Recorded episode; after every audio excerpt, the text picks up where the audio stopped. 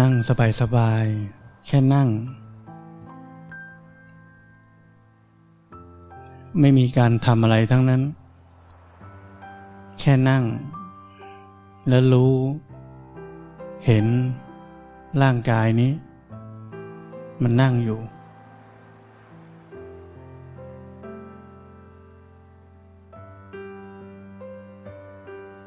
ไม่ต้องพยายาม คำว่ารู้ว่าเห็นเนี่ย มันรู้เห็นได้เลย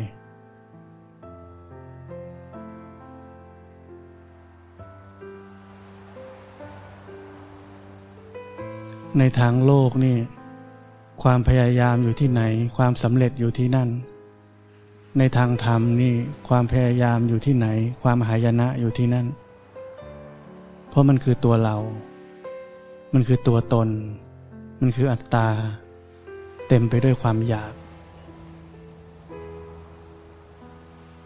มีแต่ตัวตนหรือคนเท่านั้นที่อยากจะทำอะไรเพื่อจะได้อะไร เส้นทางของการปฏิบัติธรรมเป็นเส้นทางของอนัตตา ไม่มีคนไม่มีใครเข้าไปเกี่ยวข้อง มีแต่การรู้การเห็นตามความเป็นจริง ในปัจจุบันขณะนั้นๆ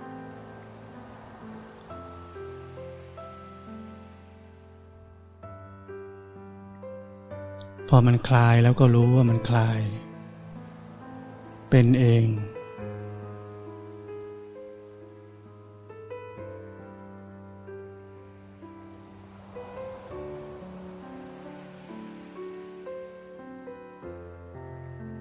พวกเราทุกคนก็วาดหวัง คิดไปเองว่านิพพานนี่เป็นสิ่งที่ เข้าถึงได้ยาก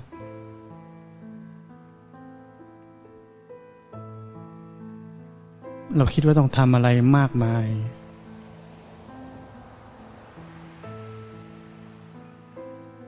เราคิดไม่ถึงว่าแค่รู้กายรู้ใจตามที่มันเป็นนี่แหละ เป็นเส้นทางที่จะเข้าถึงซึ่งนิพพาน ความหลุดพ้น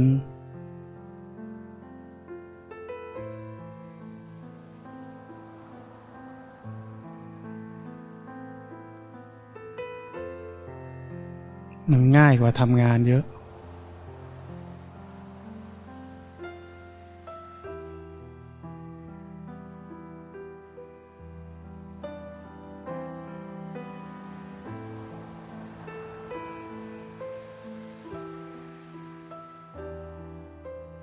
เวลาบอกเวลาสอน ทุกครั้งร่างกายมันนั่งอยู่ ให้รู้ให้เห็นว่าร่างกายนี้มันนั่งอยู่ มันยืนมันเดินมันนอน มันเอี้ยวมันไหวมันเคลื่อน ให้รู้ จิตใจมีความเปลี่ยนแปลงเคลื่อนไหวให้รู้ ฟังฟังดูทำแค่นี้เองเหรอ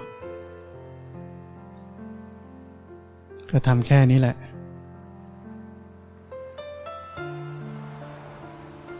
ได้ผลอันยิ่งใหญ่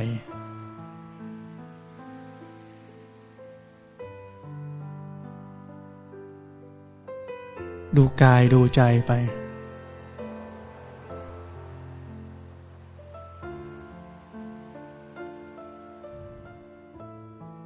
แต่อย่าไปติดอะไรเข้า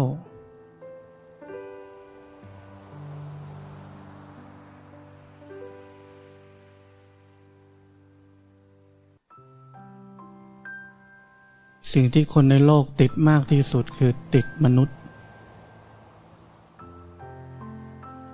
ระพุทธเจ้าก็บอกเอาไว้ แม้ว่าเราจะ พยายามปฏิบัติธรรมเท่าไหร่ก็ตาม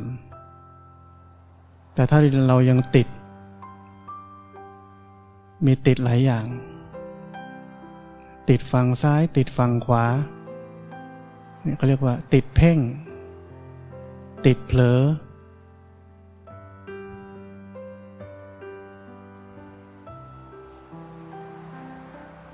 ติดเกลียวน้ำวน คือหลงโลก พอใจในรูปรสกลิ่นเสียงสัมผัสออกไม่ได้ ติดมนุษย์ คือห่วงคนนู้นห่วงคนนี้ คิดถึงคนนั้น จะไปปฏิบัติธรรมก็ไปไม่ได้ สารพัดห่วง เนี่ยเหล่านี้พระเจ้าบอกปฏิบัติไป ติดอยู่อย่างนี้ไปไหนไม่รอดเขาเรียกว่าถูกมนุษย์จับเอาไว้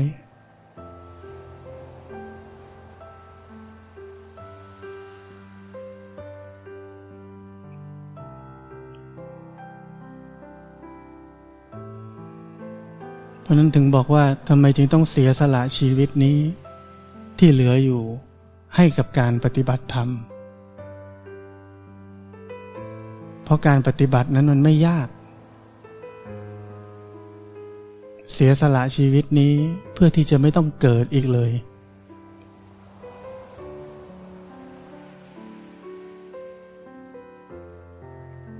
มันคุ้มไม่พอเลยไง ถึงคิดไม่ได้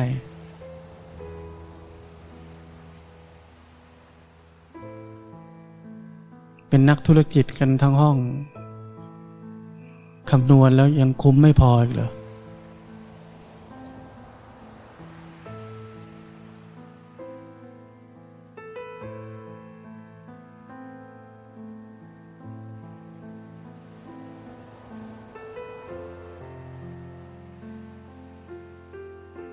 บางคนก็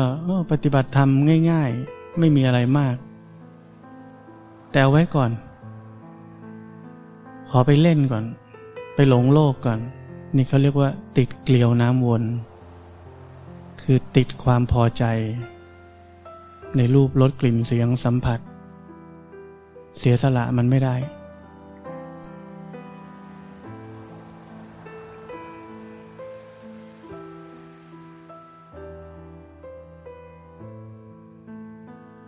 จมในท่ามกลาง คือพวกนักปฏิบัติ ไปติดพบว่างๆเข้า เรียกว่าจมในท่ามกลาง แมะอยู่ตรงนั้นแหละ ไปไหนไม่ได้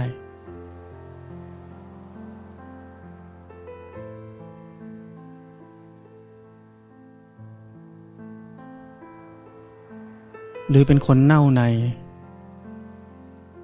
เน่าในคือเป็นคนไม่มีศีล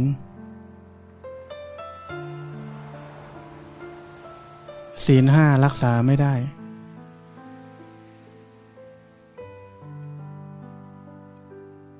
โดยเฉพาะข้ออะไร ข้อสี่พูดโกหก พูดเพ้อเจ้อ พูดจาส่อเสียด พูดไม่ดีทั้งหลาย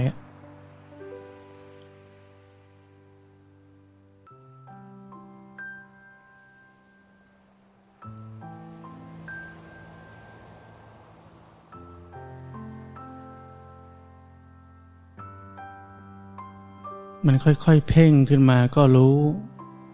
รู้จักลีลาของมันก็เป็นแบบนี้ ไม่ต้องทำอะไร ไม่ต้องสู้ ไม่ต้องหนี แค่รู้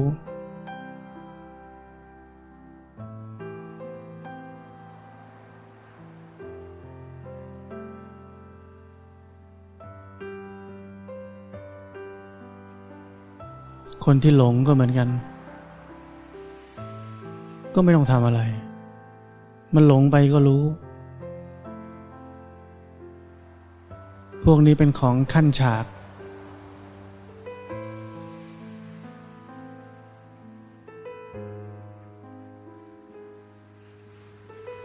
บทหลักๆของเราคือ เห็นร่างกายนี้ มันอยู่อิริยาบทไหนก็เห็นอยู่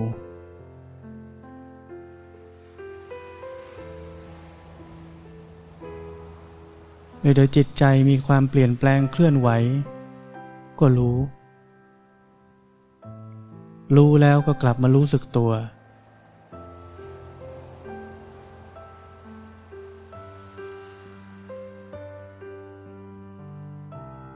เดี๋ยวนั่งนั่งไป สังเกตเวลาผมเงียบ คนหนึ่งเพ่ง คนหนึ่งหลง คนหนึ่งเคลิ้มอีกคนหนึ่งหลับ เห็นกระบวนการเหล่านั้น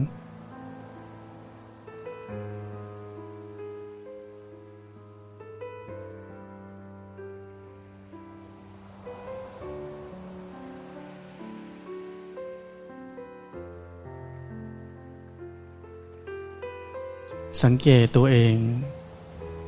เวลาเงียบ ยังตื่นอยู่ไหม ยังเห็นอยู่ไหม จะกายหรือจิตใจก็ได้ ยังเห็นอยู่ไหม หรือมันเบอเบอแล้ว ไม่รู้เรื่องอะไรแล้ว นั่นแปลว่าหลงแล้ว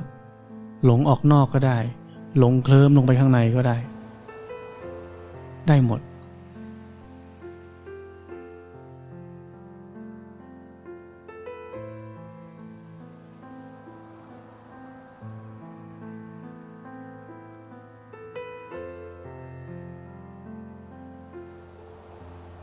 การคอยสังเกตว่ายังเห็นอยู่ไหม ยังตื่นอยู่ไหม ไม่ใช่การเพ่ง ไม่ใช่การทำให้มันไม่หลง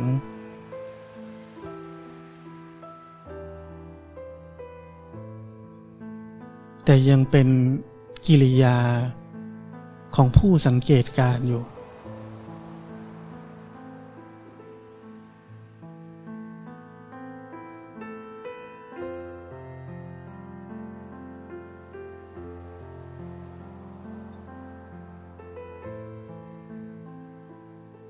ถ้าเราหมดความเป็นผู้สังเกตการ นั่นแปลว่าเรากำลังเป็นผู้หลงอยู่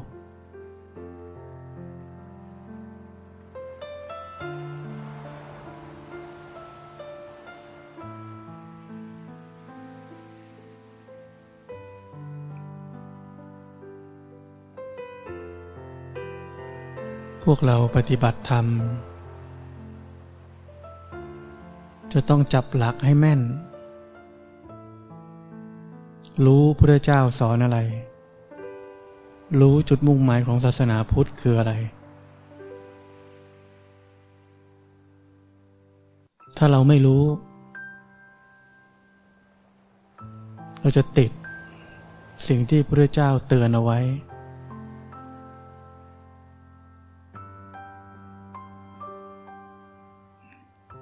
อย่างติดที่น่าเสียดายที่สุดก็คือ นักปฏิบัติธรรมที่ปฏิบัติธรรม พยายามปฏิบัติธรรม แต่กลับจมในท่ามกลาง คือไปติดพบว่างๆเพราะเข้าใจว่าทำจิตให้ว่าง เป็นเส้นทาง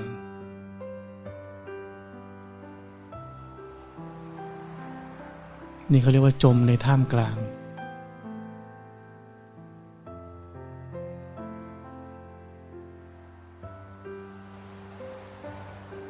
ศาสนาพุทธสอนให้เห็น โลกนี้ตามความเป็นจริง ตามความเป็นจริงว่ามันตกอยู่ภายใต้กฎไตรลักษณ์ตกอยู่ภายใต้ความไม่เที่ยง ความที่ทนอยู่สภาพเดิมไม่ได้ ความที่มันเป็นไปตามเหตุปัจจัย ไม่มีใครคนใดบังคับควบคุมอะไรได้คำว่าว่างอยู่ตรงนี้ ว่างในศาสนาพุทธอยู่ตรงนี้ ตรงที่มันเป็นอนัตตา ไม่ใช่ทำจิตให้มันว่าง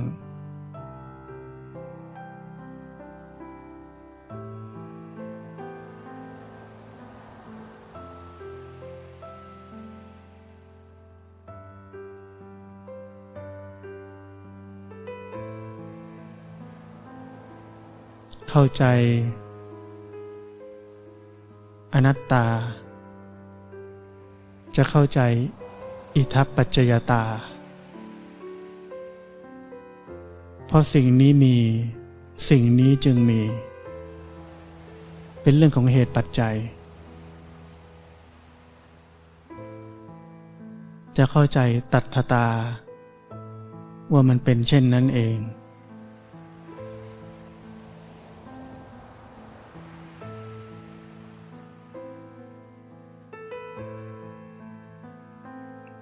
ว่างในศาสนาพุทธ คือเข้าใจว่าโลกนี้นั้นว่างจากความเป็นสัตว์ตัวตนบุคคลเราเขา เป็นเพียงแค่เหตุปัจจัยส่งทอดกันไป ร้อยเรียงกันไป ไม่จบไม่สิน้น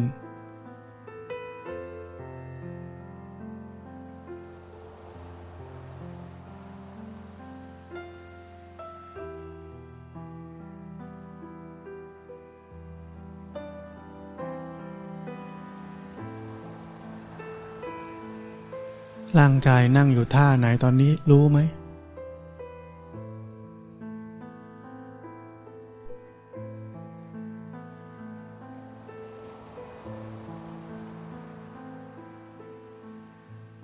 ยังเห็นอยู่ไหม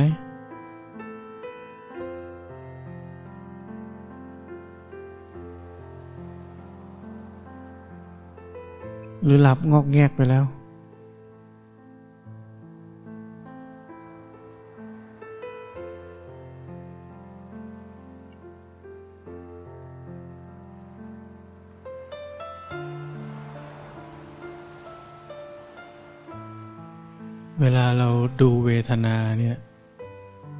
ไม่ใช่ไปจ้องว่าเมื่อไรมันจะดับ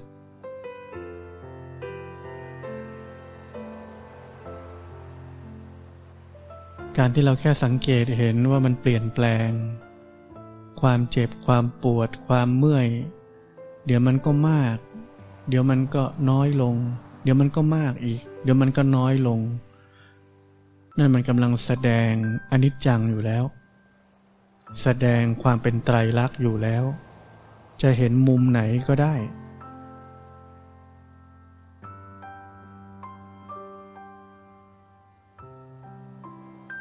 เราจะเห็นว่ามันขึ้นเองลงเองของมัน แม้ว่าเราจะนั่งท่าเดิมนี่แหละ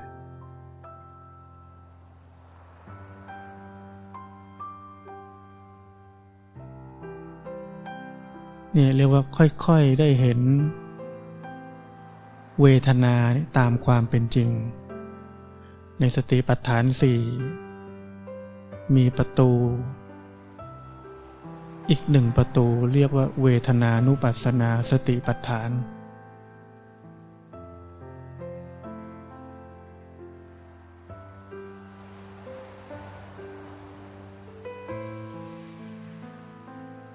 ก็คือมีสติรู้เวทนา ตอนนี้มีเวทนาอะไร รู้ตามความเป็นจริง มันก็จะแสดงความจริงออกมา ความจริงสูงสุดของทุกๆสภาวะที่กำลังเกิดขึ้นในกายในใจนี้ คือมันตกอยู่ภายใต้กฎไตรลักษณ์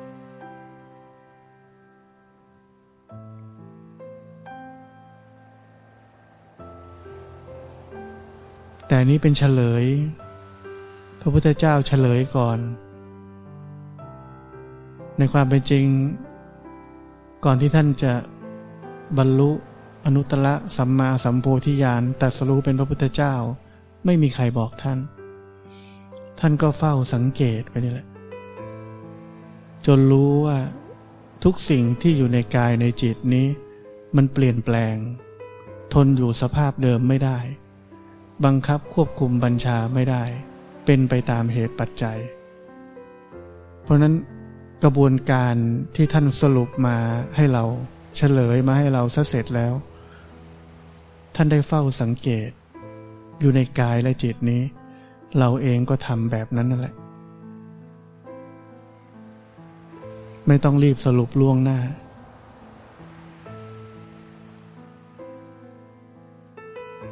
จิตใจมันจะสรุปของมันเอง เวลาเราพูดคำว่าหลุดพ้น ไม่ใช่เราหลุดพ้น จิตนี้หลุดพ้นด้วยตัวมันเอง ไม่เกี่ยวกับเรา เพราะนั้นมันเรียนรู้ความเป็นจริง มันก็เรียนรู้เอง เราแค่เป็นผู้เปิดโอกาส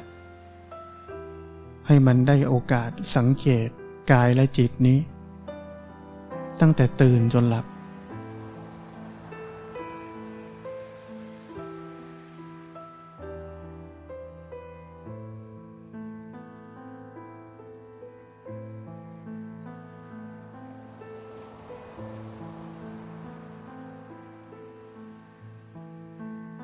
คืนนี้ไปนอน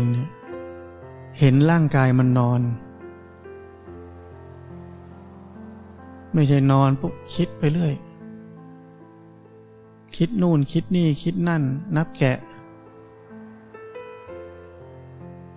เห็นร่างกายมันนอน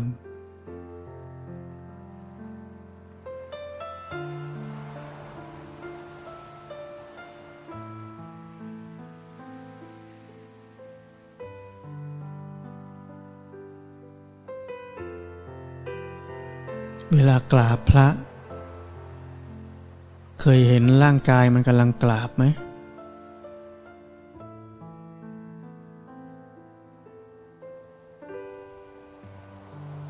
ฝึกที่จะเห็นในแต่ละอิริยาบถ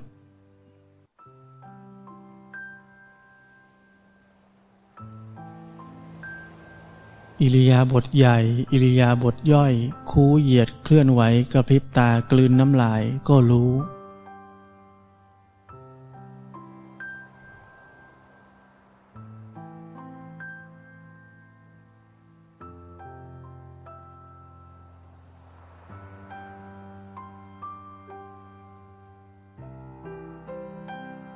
ฝึกที่จะไม่เป็นคนหลงตนลืมตัว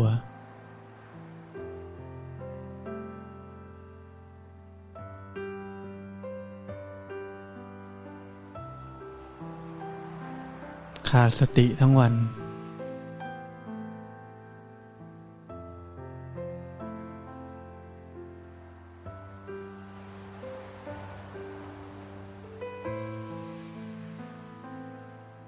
คนไม่มีสติ มีชีวิตอยู่ร้อยปี ก็ไม่มีคุณค่าอะไรพุทธเจ้าบอก ผู้ที่มีสติ แม้มีชีวิตอยู่เพียงลาตรีเดียวก็น่าชื่นชม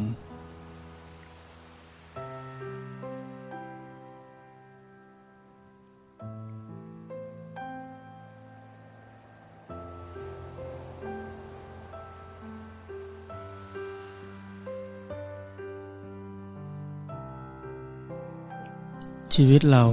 มี คุณครูมีอาจารย์ มีคนเก่งๆมากมายที่เราได้เรียนรู้ด้วย เราก็มักจะชื่นชม คนเก่งๆเหล่านั้นที่สอนเรา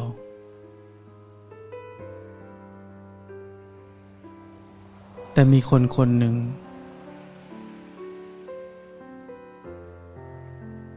เป็นสัพพันยูผู้รู้แจ้งโลก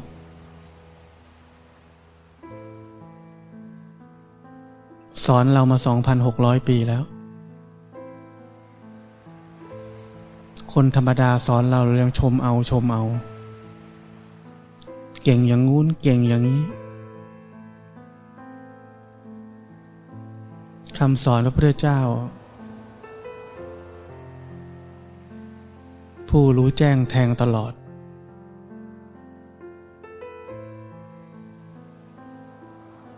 เราควรจะให้ความสำคัญ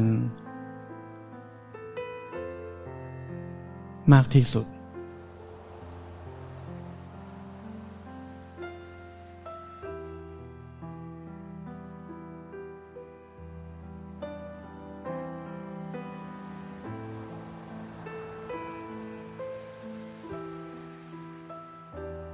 ความศักดิ์สิทธิ์ของศาสนาพุทธไม่ใช่เรื่องงมงาย ความศักดิ์สิทธิ์ของศาสนาพุทธคือความจริงสูงสุดที่ไม่มีอะไรต้านทานได้